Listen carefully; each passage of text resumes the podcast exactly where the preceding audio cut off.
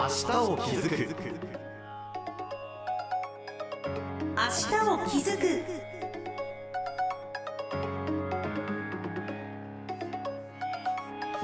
おはようございます。HBC アナウンサーの森優香です。明日を気づく。この番組はラジオは地域や社会に何ができるのかをコンセプトにお送りしています。毎月第4週は企業とともに地域のために。北海道の中小企業を支える北海道信用保証協会のさまざまな取り組みをご紹介します。北海道信用保証協会は中小企業者が事業資金を借り入れする際に公的な保証人となることでその資金調達がスムーズになるよう陰で支えている機関です。北海道内の中小企業のおよそ2分の1が利用していて事業を始めたい多角化したいコロナ克服に向けて何かアイディアが欲しい経営を再生したい経営の改善を図りたい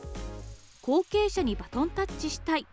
などそれぞれのライフステージに対応した豊富な保証支援メニューを展開しています。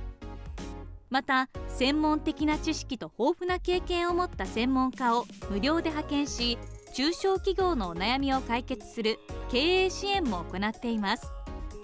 今日はそんな北海道信用保証協会が取り組む事業再生支援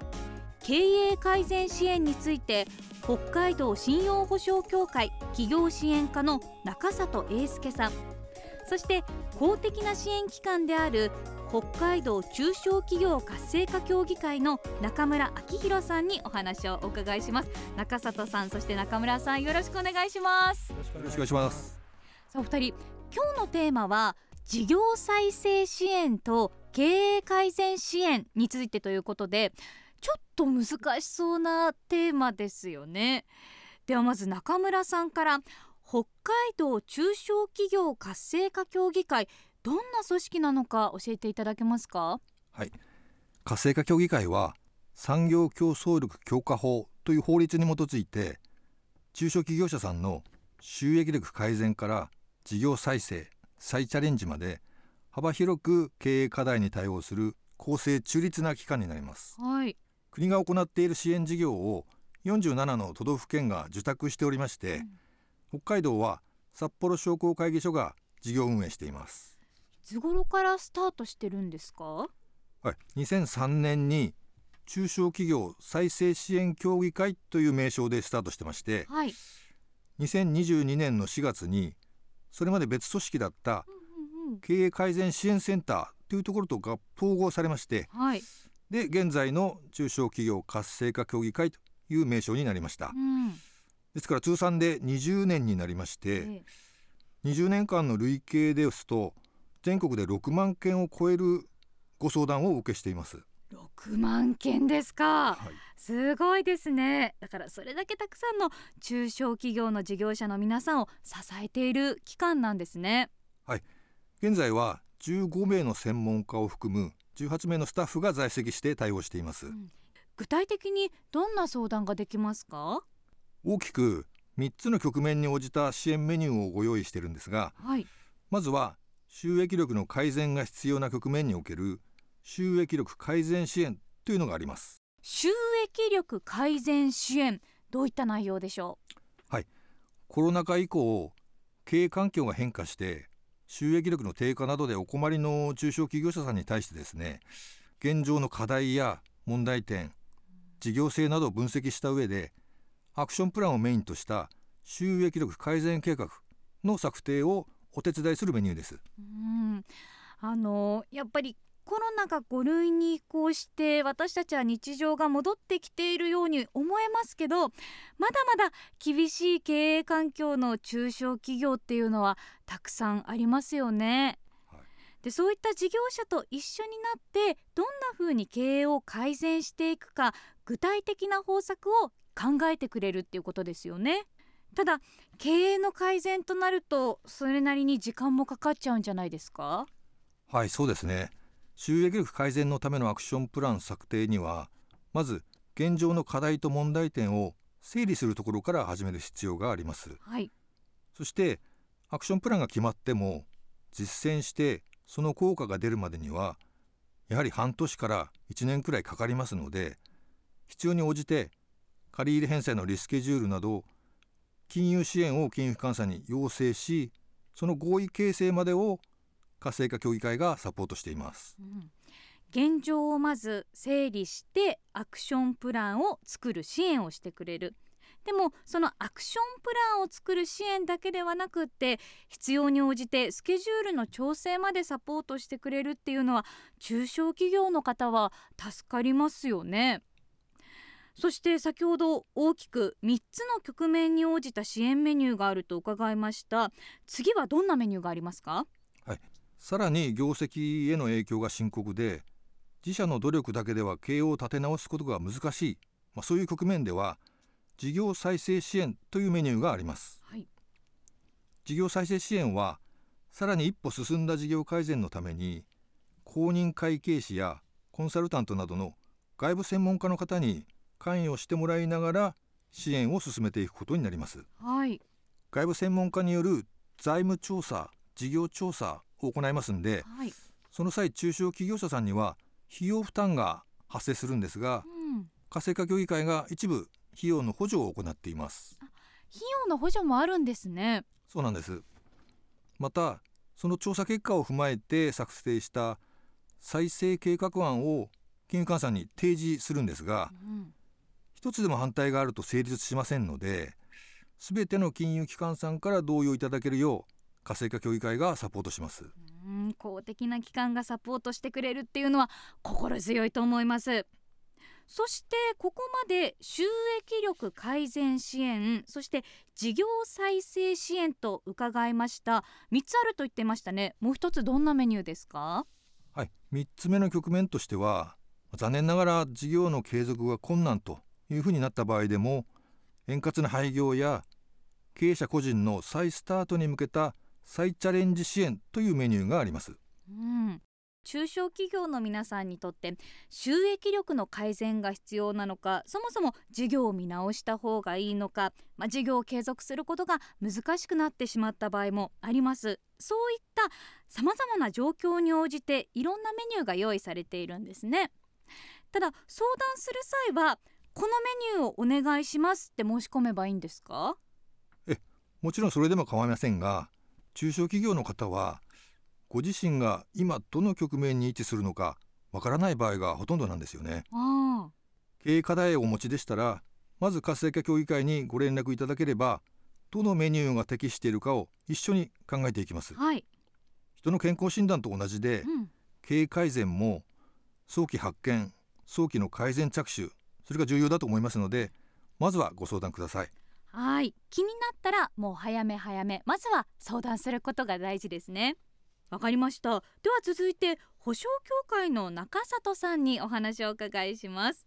保証協会ではどんな事業再生支援や経営改善支援の取り組みをされてるんですか？えー資金繰り支援として、えー伴走支援型特別保証制度をご用意しております。ほ新型コロナの感染が拡大した令和2年5月に国が行った無利子無担保融資いわゆるゼロゼロ融資については元金返済の据え置きが最大5年まで設定が可能でした。それから3年半超が経過し全体の約85%の事業者の返済が開始となっています。しかし宿泊業や飲食業など対面型サービス業を行う事業者の中にはまだまだコロナ前の水準まで業績が改善していない方がいらっしゃいます。う、はい、伴走支援型特別保証制度はそういった事業者の借入金の返済負担を軽減したい。事業再構築等の事業好転の契機となりうるような前向きな取り組みを行うための資金調達をしたいなどの要望に対応することが可能です。うん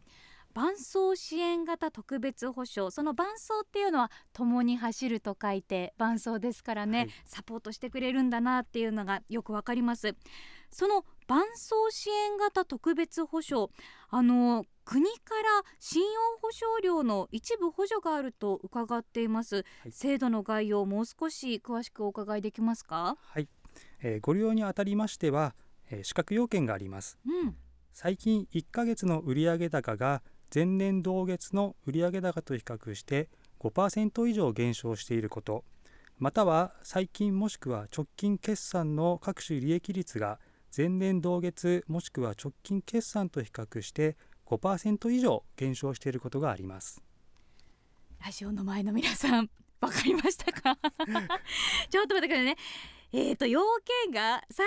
近1ヶ月の売上高が前年同月の売上高と比較して5%以上減少していること、はい。または最近もしくは直近決算の各種利益率が前年同月もしくは直近決算と比較して5%以上減少していることどうですかねラジオの前の皆さんメモは間に合いましたでしょうか？ちょっと中里さん、はい。一回聞いただけだと難しいような気がするんですけど、この資格が自分たちにあるかどうか調べることってできます？そうですね。あの詳しくは東協会のホームページに掲載されておりますのでご確認いただくか、えーもしくは直接東協会にあのお問い合わせください。はい、ホームページに掲載されていますね。はい。さあそして市町村からの認定書も何かあるといいことがあるんですね。あそうですねあの市町村からの認定書があれば国からの信用保証料の補助がありお客様にご負担いただく信用保証料は0.2%になります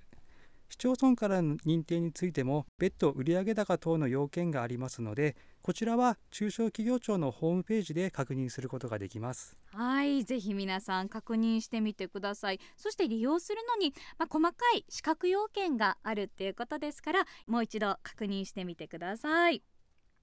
お二人にお伺いしまして活性化協議会にもそして保証協会にもさまざまな支援メニューがあることが分かりましたそんな活性化協議会と保証協会が一緒になって事業再生支援や経営改善支援をなさっていると伺いました。どういうことでしょうか？はい、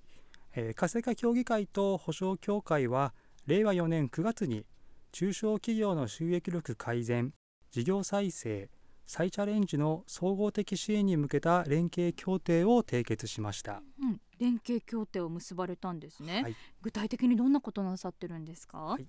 えー連携の一つとして先ほど収益力改善支援のお話がありましたが収益力改善支援は借り入れの返済方法の変更などの金融支援がある場合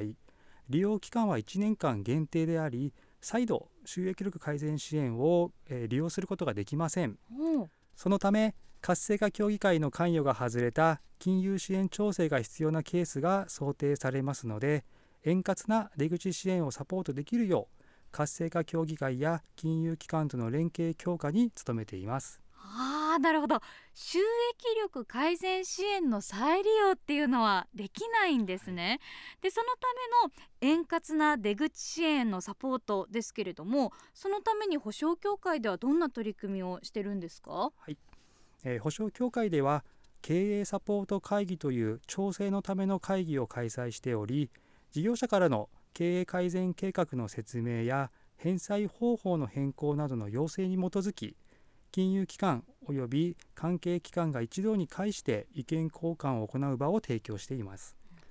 事業者は各機関へ説明する時間が省けるため非常に効率的です。あーこの経営サポート会議いいですねだって中小企業の皆さんっていうのは一つの金融機関だけではなくっていくつかの金融機関と取引がある場合もありますもんねはいそうですねだからそういった方が一箇所に集まってみんなで話し合った方がまず話もまとまりやすいですし時間的にも労力的にもこれはかなり助かりますよね。はい、そうですね。あの経営サポート会議は東京会が事務局を務める北海道中小企業支援ネットワークという道内の中小企業者に対する経営改善、事業再生、地域経済の活性化を目的として地域金融機関、政府系金融機関、中小企業支援機関、専門家団体など活性化協議会を含む57機関でネットワークを構築しているのですがその中で直接事業者支援を行うための取り組みとして行っている会議なんです。57機関で構築されてるんですね。はい、だから今日お話をお伺いしました保証協会や活性化協議会だけではなくって地域金融機関や中小企業支援機関も含めて事業再生支援や経営改善支援に取り組んでいらっしゃるんですね、はい、そうですそういった支援のは北海道の中小企業一社でも多くの事業者に届くことが大切だと思います。では最後中村さんからまずは活性化協議会のご案内お願いします。はい。今日お話しできなかった支援メニューもありますし私たち活性化協議会は中小企業者さんのさまざまなお悩みに対して外部専門家や関係機関の皆様と協力しながら課題を解決していける存在でありたいというふうに思っています。経営者ご本人からの窓口相談はもちろん金融機関さんや事業の方からの事前相談もお受けしておりますのでぜひお気軽にご相談してほしいと思います。どうぞよろしくお願いします。そして保証協会の中里さんからもお願いします、はい。えー、当協会でも様々な支援メニューをご用意しています。先ほどお話しさせていただいた伴走支援型特別保障制度のようにご利用できる資格要件と分かりづらいところもありますのでまずはご相談をお待ちしております。また日中のご相談が難しいお客様のために月に2回程度夜間経営相談窓口も開設しております。詳しくは北海道信用保証協会のホームページをご覧ください。はい。中小企業の事業者の皆さん心強い公的なサポート機関があります。お二人ともまずは相談することが大事ですよね、はい、今日は北海道信用保証協会中里英介さん。そして北海道中小企業活性化協議会の中村明弘さんにお越しいただきました。お二人ともありがとうございました。ありがとうございました。ありがとうございました。明日を気づく毎月第4週は北海道信用保証協会のさまざまな取り組みをご紹介しています。北海道信用保証協会のホームページおよび YouTube チャンネル応援チャンネルでは専門家派遣などの経営支援に関するさまざまな情報を提供しています。経営支援についてのご相談は電話011-241-2233の基中支援課までご連絡ください。中小企業経営者のさまざまなお悩みについてはフリーダイヤル0120-279-540つなぐご支援またはお近くの信用保証協会窓口でご相談ください。詳しくは北海道信用保証協会のホームページでご確認ください。この番組では皆さんの感想やご意見などもお待ちしています。メールは明日アットマーク hbc.co.jp アルファベット小文字で ashita アットマーク hbc.co.jp です。明日を気づく。お相手は HBC アナウンサーの森優香でした。